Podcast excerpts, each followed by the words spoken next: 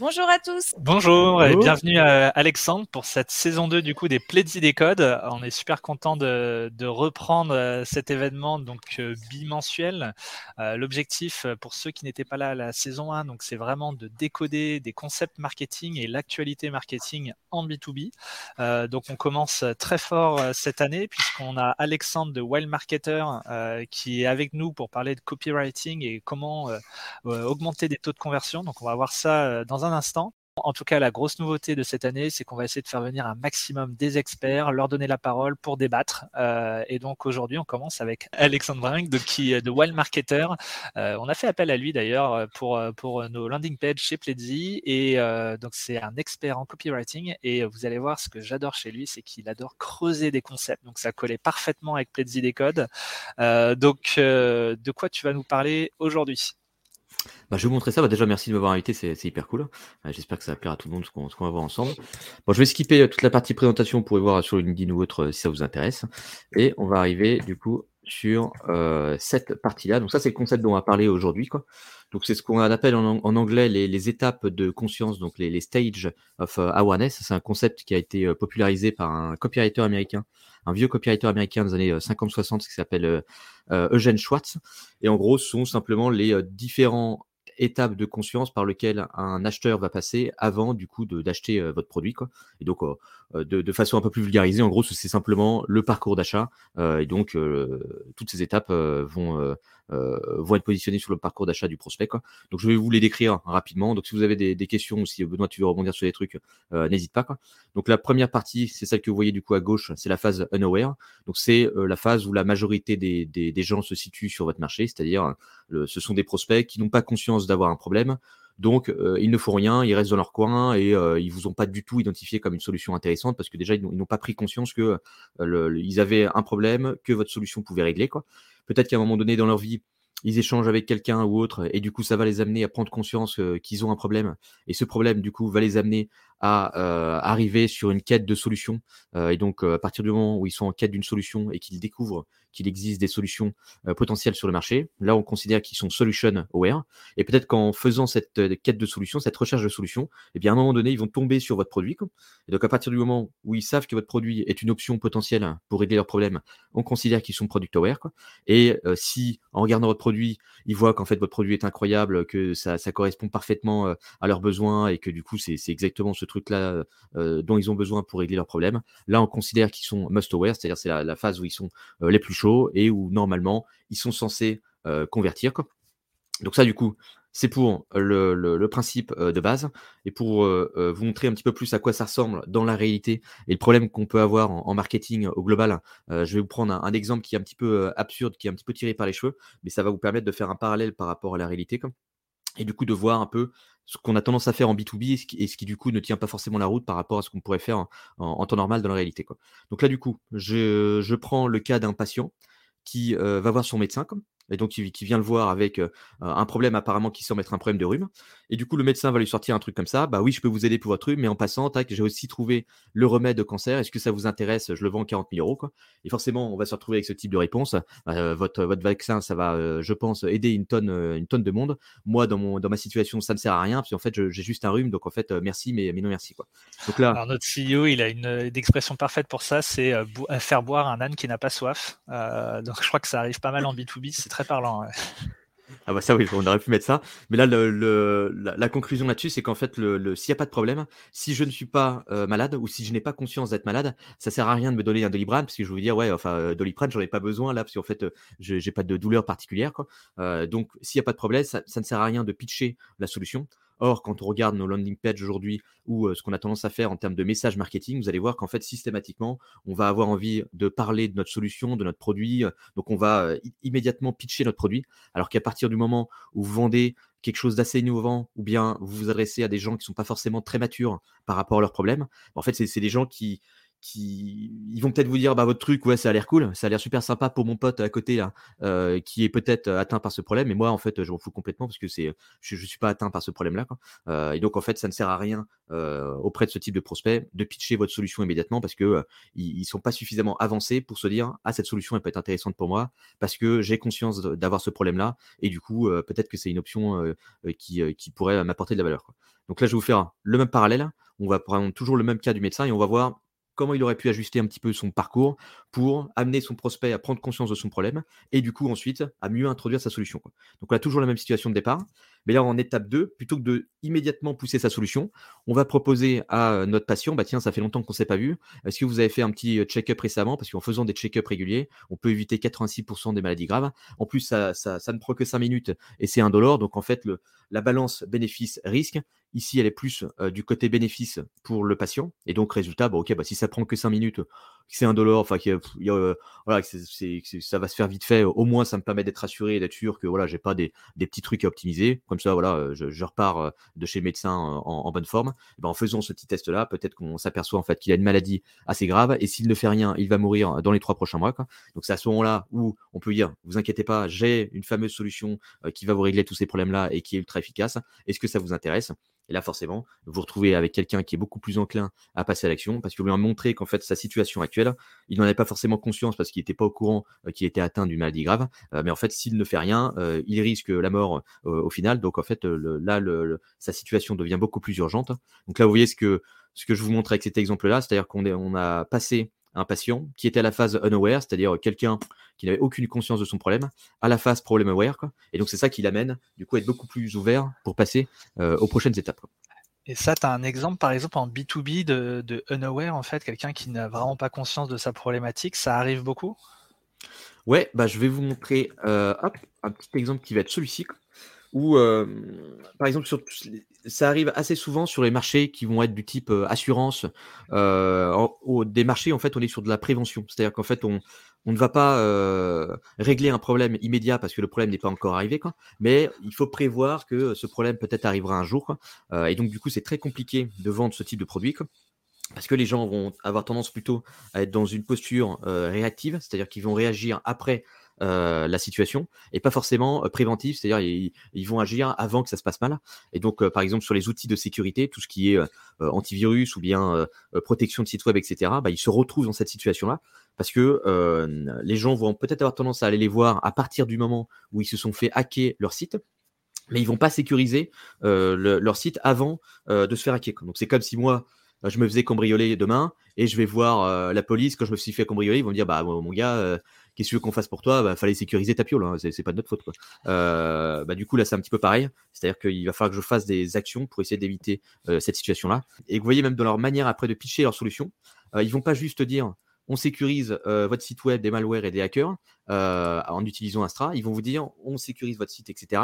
avant qu'il soit trop tard. Donc, ils vont vraiment pitcher leur solution dans votre contexte de prospect unaware, c'est-à-dire il considère que la personne euh, n'est pas, encore atteint par ce problème, donc il faut lui montrer que c'est pas un produit que tu vas utiliser quand tu t'es fait hacker, c'est un produit qui te permet d'agir avant qu'il soit trop tard et que du coup bah, que tu te, bah, retrouves dans une situation assez compliquée.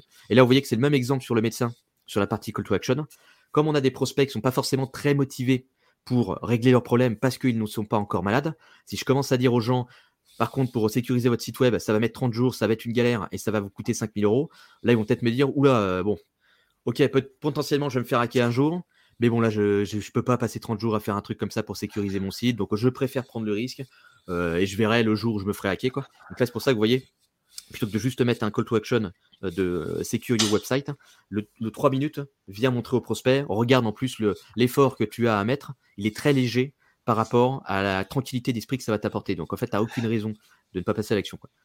D'ailleurs, ça me fait penser, j'ai l'impression que tu es aussi dans ce cas-là, euh, pour le coup, euh, Alexandre, parce que tu vends des prestations de copywriting. Euh, j'ai l'impression que les gens, ils savent qu'ils ont des problématiques de, leads, souvent sur leur site, mais il y en a beaucoup qui ne se rendent pas compte, qui n'ont pas conscience que c'est leur texte en eux-mêmes qui, en fait, font que les gens ne laissent pas leurs coordonnées sur le site.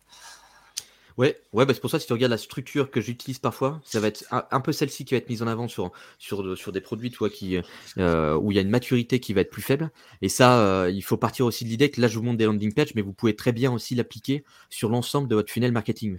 Par exemple, euh, si je me dis que mes prospects sont plutôt unaware, je peux, je peux me dire, bah tiens, euh, moi je, je, je, crée du contenu par exemple sur LinkedIn ou sur mon blog ou sur YouTube ou ailleurs. Euh, bah, je peux me dire, ok, je vais plutôt utiliser mon contenu du coup pour éduquer mes prospects et leur montrer qu'en fait euh, le sujet des landing pages, etc., c'est un gros sujet et que c'est potentiellement quelque chose qui est mal travaillé chez eux qui les amène à perdre en performance. Et du coup, en fait, ma page va plutôt être orienté sur des gens matures dans le parcours d'achat, mais mon contenu va plutôt être orienté sur des gens qui sont peu matures et donc que je vais utiliser pour, pour, pour les éduquer, les prendre par la main et les amener petit à petit vers mes, landing pages avec le bon niveau de maturité pour eux. Ok, top. Du coup, sur les phases d'après, si on est, euh, si les gens commencent à avoir conscience de leurs problèmes, euh, donc là, c'est problem aware et solution aware. Si on peut creuser un peu cette partie-là. La phase solution aware. Si vous avez beaucoup de concurrence sur le marché et beaucoup d'options qui peuvent être disponibles, euh, c'est aussi l'étape où je vais comparer les différentes familles de solutions. C'est-à-dire, je vais vous prendre un, exemple un peu bateau. Si demain, je veux aller plus rapidement au boulot, bah, il y a plein d'options qui peuvent s'offrir à moi. Je peux y aller en transport en commun, je peux y aller à pied, je peux y aller en trottinette, je peux y aller en vélo, je peux y aller en voiture. Donc tout ça, c'est des catégories de solutions particulières. Et donc si vous commencez à me dire, nous, on a la meilleure voiture pour aller au boulot, moi, je vais peut-être vous dire, si je suis solution aware, bah déjà, en fait, je m'en fous que vous ayez la meilleure voiture pour aller au boulot, parce qu'en fait, je ne suis pas encore sûr de prendre une voiture, parce que j'hésite entre une voiture et une trottinette. Donc, si vous, vous commencez à trop axer votre discours sur pourquoi on est la meilleure voiture par rapport aux autres voitures sur le marché pour aller au boulot, là, il va me manquer en fait un petit bout de discours parce que vous êtes un petit peu trop avancé par rapport à mon, à mon étape de maturité. Si par contre, vous essayez de m'expliquer qu'en fait, euh, bah, vous, vous, euh, vous hésitez entre trottinette et voiture, bah, je vais vous expliquer en fait pourquoi notre voiture est bien plus efficace qu'une trottinette. Et donc là, je vais vous montrer qu'en fait, il n'y a, y a, même pas de, a même pas de, de, de, de, bataille à avoir entre les deux, qu'en fait, la solution est évidente. Euh, donc vous voyez que là, on va pas avoir le même discours. Et à partir du moment où j'arrive à la phase product aware, ça peut être la phase aussi, si je, si je connais un peu la concurrence sur votre marché, où je peux vous comparer avec des concurrents euh, directs. Euh, et donc là, il peut arriver la question de, je sais que je vais partir en trottinette pour aller au boulot, mais du coup, il y a plein de trottinettes sur le marché. Qu'est-ce qui me dit que votre trottinette spécifiquement est la meilleure pour remplir mon objectif? Et donc là, pareil, il faudra adapter le discours pour essayer de montrer en quoi votre trottinette va être la, la plus efficace. Quoi. Alors là-dessus, moi, j'aimerais bien rebondir sur le justement ce que ce que tu décris sur les phases. On est d'accord que déjà la première chose à faire, c'est essayer de se benchmarker, de regarder nos propres pages et de se dire euh, déjà aujourd'hui, qu'est-ce que je fais? Est-ce que je suis dans telle ou telle phase? Euh, Et après, est-ce qu'on doit faire une page par phase? Est-ce qu'on doit, euh, dans une même page, aller de unaware jusqu'à most aware? Comment ça se passe concrètement? Bah ça se fait plus par rapport dans l'idéal par exemple si tu fais des campagnes euh, d'acquisition payante ou des ou des campagnes inbound avec euh, tout un tas de contenu etc tu peux viser euh, une, une étape de maturité quoi. Enfin, sur une landing page quand tu essayes de faire deux trucs en même temps tu vois c'est là où tu perds de la pertinence parce que tu essayes d'adresser deux cibles différentes qui sont pas du tout à la même étape hein, et du coup tu vas diluer ton message parce que tu vas te dire ok il faut que je parle un peu aux deux mais du coup faut pas que j'aille trop sur un du coup mon discours va être moyen un petit peu pour les deux, et tu te retrouves avec quelque chose de pas très efficace. Donc normalement, l'idéal c'est d'avoir une cible et donc un étape de maturité. Euh, comme ça, tu, peux vraiment euh, accentuer euh, au, maximum. Et si par exemple tu veux travailler tes pages d'accueil ou tes pages produits, etc., mmh. tu peux regarder toi par rapport aux personnes qui achètent chez vous, essayer de voir est-ce que ce sont des gens euh, qui viennent nous voir et qui ont un discours très euh, euh product aware, c'est-à-dire oui, euh, j'ai vu vos concurrents, ils font ça, ils font ci, machin, j'ai regardé tout ce qu'il y avait sur le marché et tout. et donc là, tu sais que tu t'adresses comme à des gens qui sont plutôt avancés. et donc, ça ne sert à rien sur le site web, par exemple, d'avoir des sections du type pourquoi l'inbound c'est important. Enfin, tu vois, des, trucs qui potentiellement vont parler à des gens qui sont beaucoup moins matures, mais euh, ces, prospects-là qui sont product eux, ils s'attendent à avoir un, discours beaucoup plus direct sur, ok, euh, bon, Pledzi, je sais pourquoi l'inbound c'est important. Moi, le sujet, c'est pourquoi vous, vous êtes euh, une meilleure option que les autres trucs sur le marché, et en quoi, du coup, c'est plus intéressant Pledzi par rapport à mon besoin. Et donc, eux, tu vois, ils, veulent tout, ils veulent tout de suite avoir les détails sur euh, euh, quelles sont vos, fonctionnalités différenciantes, qu'est-ce que je vais pouvoir faire que je ne vais pas pouvoir faire chez les autres, euh, alors que quelqu'un de moins mature, tu vas peut-être devoir avoir un discours un petit peu différent pour l'amener peut-être à comprendre que une stratégie inbound, c'est quasiment indispensable aujourd'hui dans son business et que c'est une brique dont il se coupe qui peut être essentielle s'il ne passe pas à l'action aujourd'hui. Toi, par exemple, si tu veux convaincre des personnes qui sont pas totalement convaincues de l'inbound, toi, tu peux toi essayer de montrer que tout ce qui est prospection classique, bah ça c'est un peu l'ancien modèle, c'est un peu le truc old school. Aujourd'hui le monde a évolué, tu vois, les, les, prospects s'éduquent, etc. Quoi. Et euh, en termes de chiffres, les chiffres sont là, tu vois, on voit que avec du contenu, tu as beaucoup plus de, euh, de, business, de conversion et d'intérêt de ton marché euh, par rapport à ce qu'on pourrait faire il y a quelques années. Quoi. Et donc en fait, si tu continues à utiliser des anciennes méthodes, comment tu vas faire en fait pour passer tes prochaines étapes de, de croissance? Comment tu vas faire pour pas te faire manger des parts de marché par rapport aux autres tu vois? Là, toi, c'est une autre manière en fait d'introduire le problème où tu vas juste poser des questions au prospect pour dire regarde, ça c'est la situation actuelle, voilà ce qui se passe sur le marché. Euh, et toi, si tu continues du coup à, refuser en fait ce changement, euh, comment tu comptes faire du coup pour, pour continuer à t'adapter et pour pas te, te, faire manger par les autres quoi? Euh, tu vois, donc c'est, on n'appuie pas autant que sur Astra par exemple, mais tu l'amènes juste à, se poser la petite question et lui mettre un petit caillou dans, dans la chaussure pour qu'il l'amène à se dire c'est vrai que finalement, euh, est-ce que ça ferait pas sens que, j'essaye un petit peu de contenu, des choses comme ça, quoi. Euh, tu vois, donc le discours est totalement différent en fait entre quelqu'un de plus avancé et quelqu'un qui n'est pas encore totalement convaincu par de, par de l'inbound. Donc du coup, on peut l'utiliser à la fois, on pourrait cartographier nos contenus euh, en fonction de ce, de, de, ce process. Par exemple, moi ce que je vois bien là, c'est Solution Aware, Product Aware. on est sur des pages comparaison, par exemple. most Aware, Product Aware, Most Aware, on est sur des cas clients. Et bah, toi, même Solution Aware, ça pourrait être, tu vois, de un prospect, un objectif, tu vois, de OK, euh, euh, quelle est la meilleure option entre cold email et euh, inbound, par exemple, tu vois? Tu vois, potentiellement, tu as des requêtes comme ça au niveau SEO, quoi. Et toi, tu peux te positionner là-dessus avec des contenus pour expliquer, OK, bah, voilà les deux caractéristiques des deux trucs. Et au final, les deux peuvent aller ensemble. Donc, en fait, c'est un non-sujet. Vous pouvez quand même aller chez nous et utiliser du, cold email si ça peut vous paraître pertinent. Ou bien si tu penses que c'est pas pertinent, toi, là, tu leur dis, voilà les, deux options. Voilà dans quel cas c'est pertinent. alors que Product Aware, ça va être vraiment des pages généralement plutôt de comparaison où là, tu vas pouvoir leur dire, OK, Pledzi VS XYZ. voilà encore on est plus pertinent. Euh, donc du coup, toi, tu peux potentiellement les, deux sont à peu près aux mêmes étapes, mais tu vas peut-être pas les travailler euh, de manière identique. Mm.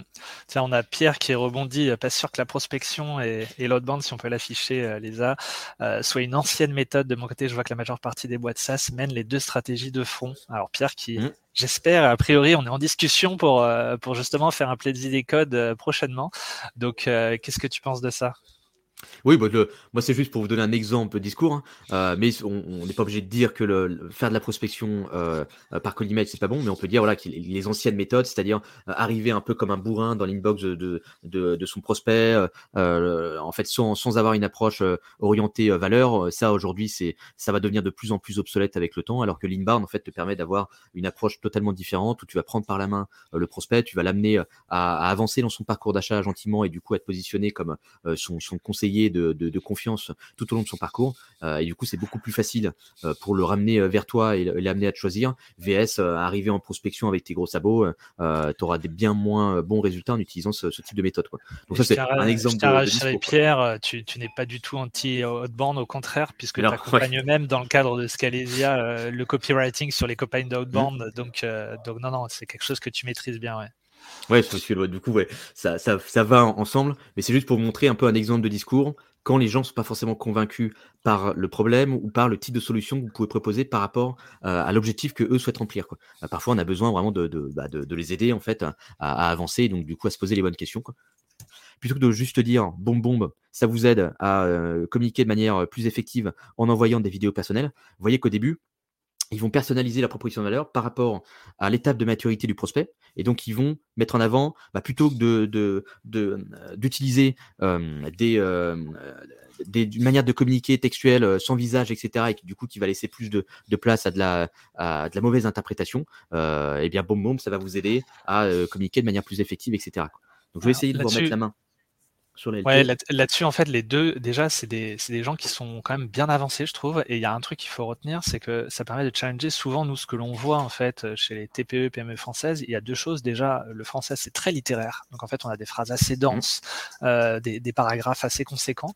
Et en plus, souvent, on est un peu tourné vers soi-même. Donc, on parle à des gens qui sont euh, limite solution aware, en fait, presque tout le temps, en fait. Et du coup, l'idée, c'est de se, euh, product, même product aware. Donc, c'est très, mmh, on parle de nous, on dit, voilà, on fait ça, on fait ça, on fait ça, on fait ça, issu de dix années de développement où euh, nous sommes les meilleurs pour faire ceci. Alors qu'en fait, c'est des gens potentiellement qui ne nous connaissent pas du tout. Et donc, en fait, le, ce que j'aime bien avec ton canevas, c'est que du coup, ça permet de déjà nous de s'auto, de se faire son autocritique et puis après de bien calibrer. Mais si vous regardez, dans tous les cas, ils parlent très peu d'eux en fait. Ils parlent d'abord aux clients et ils vont changer la tournure de la phrase en fonction du degré de connaissance de la, de la problématique. ça, je trouve ça vraiment super intéressant. Et même quand on parle de product c'est vrai que parfois, on a l'impression que les gens connaissent la concurrence sur notre marché, alors que parfois, en fait, on, va leur mettre en tête d'autres options, alors qu'en fait, ils étaient même pas au courant que ces trucs-là existaient. Quoi. Par exemple, il y, a, pas longtemps, j'étais tombé sur une page, je crois, qui, qui parlait de tout ce qui était euh, sommeil. Je crois que c'était un, oreiller euh, électronique. Enfin, il y, a plein maintenant d'options pour essayer de mieux dormir. Quoi. Euh, enfin, je crois que c'était un oreiller chauffant ou, ou réfrigéré, là. Enfin, un truc qui, enfin, qui s'adaptait en termes de température. Et en fait, ils avaient un petit tableau de comparaison alors sur la page qui était intéressant parce qu'en fait ils prenaient les autres options disponibles sur le marché c'est-à-dire en fait voilà les autres trucs que vous pouvez utiliser euh, en data native, c'est ça. Et voilà en quoi notre produit est plus intéressant. Sauf qu'il y avait des trucs qui étaient tellement pointus comme produit que moi j'arrive là-dessus, je me dis, bah tiens, je, ne savais même pas qu'un truc comme ça, ça existait. du coup, qu'est-ce que, je vais faire? Je vais aller regarder ces trucs-là et potentiellement, je vais me dire, bah tiens, en fait, ce truc-là, c'est plus intéressant pour moi. Donc parfois, faut, comme on est très focus product aware, on peut avoir tendance à imaginer que euh, notre prospect connaît tout comme nous, euh, il connaît le marché, il connaît machin, il connaît les choses. et c'est ça qui nous amène à avoir des messages où pour nous, ça fait sens parce qu'on est expert de notre sujet, on connaît parfaitement notre marché. Mais en fait, pour le prospect, quand il arrive, euh, il n'a pas du tout la même base de connaissances que nous, il n'a pas du tout la même expertise. Et en fait, du coup, pour lui, le message ne fait pas sens parce qu'il va se dire, mais what, je ne comprends pas, c'est, pourquoi il me dit ça c'est, Et du coup, c'est pour ça que c'est assez compliqué parfois quand on reste en équipe de travailler ces messages parce que euh, tout le monde est expert du, produit, tout le monde est expert du sujet. Euh, et donc vous allez avoir plutôt un discours d'expert alors que vos euh, prospects ou vos clients ne sont pas encore arrivés à ce stade d'expert au moment où ils achètent chez vous. Et donc c'est là où on se retrouve avec un, écart entre, enfin un fossé entre vos prospects et la et, et puis bah, du coup le, discours de votre produit. Quoi. Là, on va parler euh, de tout ce qui est Product Aware. Donc, vous allez voir Product Aware, c'est les discours qui sont plus directs. Où là, l'enjeu, c'est pas d'expliquer au prospect euh, pourquoi euh, le problème que vous adressez c'est important ou pourquoi la solution que enfin pourquoi le, pourquoi il faut mettre en place ce type de stratégie, etc. Là, le prospect est déjà convaincu de, la solution. lui, il veut juste savoir par rapport aux concurrents directs sur votre marché en, quoi vous êtes plus intéressant. Hop, tu peux faire attention. D'ailleurs, j'ai une anecdote. Hein. Nous, on a des fois des prospects qui nous appellent parce qu'un concurrent en fait se compare systématiquement à nous et du coup, ils nous connaissaient pas et du coup viennent nous voir et on rentre dans le benchmark comme ça. Donc, faire attention au product aware. Hein, si si vous parlez, si, vous comparez systématiquement, potentiellement le client euh, n'avait pas besoin de passer par cette étape. Hein. donc, euh, attention tu veux rajouter une friction supplémentaire alors qu'en fait Philippe est au courant. ok, bah, on va pas lui mettre en tête. Bah, tu sais qu'en fait euh, au coin de la rue là-bas, là, il y a un petit mec planqué. Il a le même truc que moi, euh, mais euh, je sais pas si tu le connais. donc n'en parlez pas si en fait vous, savez que c'est pas des options qui sont connues par vos prospects. enfin, si notre concurrent nous regarde, il faut surtout pas arrêter de le faire. Hein. voilà, évidemment. Donc là, en gros, ça ne sert pas forcément à quelque chose de lui sortir les fonctionnalités ou les bénéfices classiques qu'il va retrouver chez tout le monde. Si c'est quelqu'un de très mature, mettez plutôt en avant les trucs qu'il déteste chez les autres et qu'il va pouvoir obtenir chez vous. Quoi. Et, du coup, ça permet tout de suite de répondre à la question pourquoi vous êtes une meilleure option que le, concurrent direct et pourquoi du coup c'est plus pertinent pour, pour, lui d'être chez vous. Et je vais terminer du coup sur la phase euh, most aware. Donc, quand votre prospect euh, a décidé que votre produit était le meilleur, et là, je vais vous prendre un, petit exemple qui est un peu rigolo, qui est, l'exemple de, Lego. Euh, alors, c'est pas un exemple B2B, mais en gros, le problème des prospects qui sont most aware, c'est qu'ils peuvent rester à cette étape-là pendant des plombs. Par exemple, si on prend un prospect chez Pledzi, ils, font peut-être un appel avec Pledzi et, euh, et, en fait ils disent ouais, l'inbound c'est incroyable, Pledzi incroyable et tout, c'est vraiment trop bien et tout. Mais ils souvent, du coup c'est le budget. S'ils y vont pas, ah, souvent c'est ça et du coup ils ont très envie de bosser avec nous, mais souvent comme on a beaucoup de TPE PME, bah, par exemple comment on débloque ces gens-là. Bah là, tu vois, du coup, le, le, ces prospects-là, ils peuvent te dire, bon, on n'est pas encore sûr, ou bien, je sais que je vais mettre en place de l'inbound, mais là, pour l'instant, j'avais quelques chantiers prio, donc on met ça de côté, on s'en reparle un petit peu plus tard, mais je sais que si je passe euh, par une solution, ce sera vraiment vous, etc. Donc là, en fait, quand le prospect est chaud comme ça, alors, il passe pas à l'action parce qu'en fait, il voit pas le pourquoi il devrait passer à l'action aujourd'hui. En fait, demain, vous serez toujours là, demain, votre produit, il sera toujours au même prix, il sera toujours disponible. Donc, bah, autant être sûr je réfléchis un petit peu, je mets ça de côté, et quand vraiment je suis complètement sûr, je vais passer à l'action. Euh, c'est pour ça qu'on peut se retrouver avec un, tas de prospects qui restent bloqués en fait à la dernière euh, étape d'achat, euh, alors qu'en fait ils sont ils sont ultra chauds quoi. Et, du coup il y a quelques mécaniques pour essayer de changer ça quoi. Et Lego c'est ce qu'ils mettent en place. Lego du coup a un petit problème par rapport aux autres marketplaces sur le marché, c'est que souvent ils font assez peu de promotions, alors que vous avez la possibilité de trouver des Lego dans, plein de, de, magasins, de boutiques e-commerce, et avec des promotions. Quoi. Euh, donc du coup, pour inciter les gens à acheter chez eux au prix fort, il a fallu trouver des petites mécaniques sans jouer sur des promotions. Quoi. Et donc en fait, la mécanique qu'ils ont trouvée, c'est de, chaque mois de lancer des petits Lego cadeaux euh, qui sont exclusifs du coup à, un certain palier d'achat. Là, je sais pas si vous voyez en haut, mais euh, le palier d'achat c'est 250 euros. Donc en gros, il y a des gens qui sont assez fans en fait de tous ces trucs-là parce que c'est aussi des, des Lego après qui peuvent prendre de la valeur parce qu'il y a une spéculation aussi sur les Lego euh, et comme du coup c'est des stocks limités, bah, en fait il y, a des personnes qui vont acheter toute l'année au prix fort sur Lego quoi, et qui vont acheter des trucs qui coûtent ultra cher alors qu'ils auraient pu les trouver bien moins cher ailleurs parce que il y a ces petits cadeaux qui sont offerts, qui sont des cadeaux exclusifs euh, et qu'on ne pourra pas trouver ailleurs. Quoi. Donc c'est une petite mécanique, ça qui est mis en place par Lego, qui va inciter euh, leurs clients à acheter tout au long de l'année, quoi, sans avoir besoin de systématiquement faire des promotions. Quoi. Euh, et ça, du coup, c'est des petites choses que vous pouvez tenter en B2B, ça peut être des, ça offres ou ça peut être par exemple dans le cas de Pledzi, ça peut être bah, en fait euh, euh, là on, lance une petite offre sur ce mois-ci, il y a 10 euh, places où on va vous donner un customer success qui est normalement réservé à notre plan le plus cher et il va vous accompagner pour créer votre, stratégie d'inbound et avoir quelque chose d'ultra efficace. Par contre, on n'en prend que 10 parce que X, Y, Z, il y a une raison tangible qui vient justifier notre, notre, urgence. Et donc là, vous voyez qu'en fait, ça va permettre au prospect de se dire, bah, ce serait con de passer à l'action dans 6 mois parce que je perdrais ce bénéfice d'avoir quelqu'un qui va pouvoir m'accompagner et faire un truc sur mesure. Quoi. Ouais, il y a Marion qui nous commente également en disant en prouvant le ROI, bah oui, oui, c'est un truc. Par exemple, nous, on a mis en place un simulateur de gain, donc euh, c'est quelque chose qui accélère. C'est des gens qui sont globalement mmh. convaincus, mais il manque. Alors c'est là que c'est aussi intéressant, c'est-à-dire que potentiellement vous avez quelqu'un qui est en must aware dans l'entreprise, qui a vraiment envie de bosser avec vous, mais ça ne signe pas aussi parce que c'est le, ce n'est pas le décideur. Ça, ça arrive très régulièrement, et du coup, en faisant ça, donc c'est ce que dit Marion, en prouvant le ROI à la personne qui décide, là, vous allez réussir en fait à accélérer le, le cycle de vente. Et euh, ce que tu décris, Alexandre, sur les, offres promotionnelles, ce genre de choses, on voit beaucoup des fois des offres trimestrielles qui sont mmh. utilisées par les commerciaux. Ça, ça marche très très bien en effet. Mais en même temps, c'est un sujet qui est tellement intéressant, je trouve, et qui, une fois qu'on l'a en tête, ce schéma, il est vachement complémentaire au truc de euh, découverte, évaluation, achat, par exemple, qui est par exemple nous le tunnel qu'on utilise dans, la solution. C'est complémentaire, ça se télescope pas, mais en même temps, ça permet d'aller, euh, ça nous force à réfléchir en fait quand on rédige des pages. je sais que nous, tu nous avais challengé sur sur ça et c'est toujours Mmh. utilisé par l'équipe marketing. En tout cas, merci beaucoup euh, Alexandre. Donc désolé, on a un peu dépassé, mais c'était annoncé. Euh, j'espère que le, cette grille de lecture va beaucoup vous aider. Vous voulez nous suivre, c'est toutes les deux semaines. Euh, et donc dans deux semaines, on parlera de Google Analytics et de la CNIL, sujet très intéressant pour nous marketeurs. Et vous avez également, donc n'hésitez pas à suivre Alexandre. En plus, il a annoncé hier qu'il lançait une newsletter mmh. qui va tout cartonner, où il va faire un peu ce qu'il a fait là en live, où il va analyser ses tous les combien? Toutes les deux semaines, je crois? Ouais, toutes les deux semaines, oui toutes les deux semaines où tu vas analyser justement des landing pages B2B. Donc ça, c'est vraiment génial. Euh, bravo pour ce, pour ce lancement, on a hâte. Et euh, en tout cas, bah, nous, on vous dit euh, à dans deux semaines. Merci Lisa également, donc qui qu'on n'a pas fait beaucoup parler, la pauvre, mais qui était avec nous sur tout ce plaisir des codes, qui vous a envoyé plein de liens. c'est un plaisir en tout cas pour nous de, de recommencer cette, cette saison 2. Surtout comme ça, avec un épisode euh, bien riche en, conseils. D'ailleurs, euh, pour ceux qui... En même temps, ceux qui, n'ont pas pu voir le live ne sont pas là, mais euh, on a une, page replay sur notre site. Vous tapez Plaidy Décode et vous retrouverez tous les lives.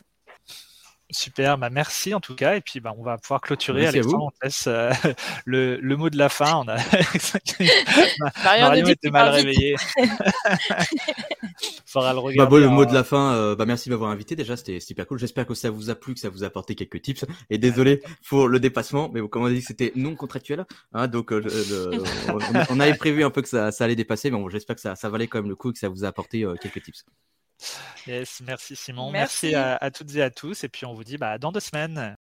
Si cet épisode vous a plu, n'hésitez pas à nous mettre 5 étoiles sur votre plateforme d'écoute de podcast préférée. Vous pouvez également suivre Pledzi sur YouTube ou LinkedIn pour être alerté de nos prochains épisodes à venir et réagir en live. C'est un vendredi sur deux à 9h30.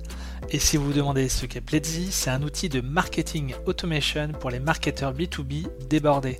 Il vous permet d'accélérer votre cycle de vente pour envoyer des prospects qualifiés à vos commerciaux. Notre recette magique, un algorithme et une fonctionnalité, les campagnes intelligentes, qui permettent d'éviter de créer des usines à gaz avec des workflows. Rendez-vous sur pledzi.co, que ce soit pour découvrir notre produit ou être alerté du prochain Pledzi des codes. À bientôt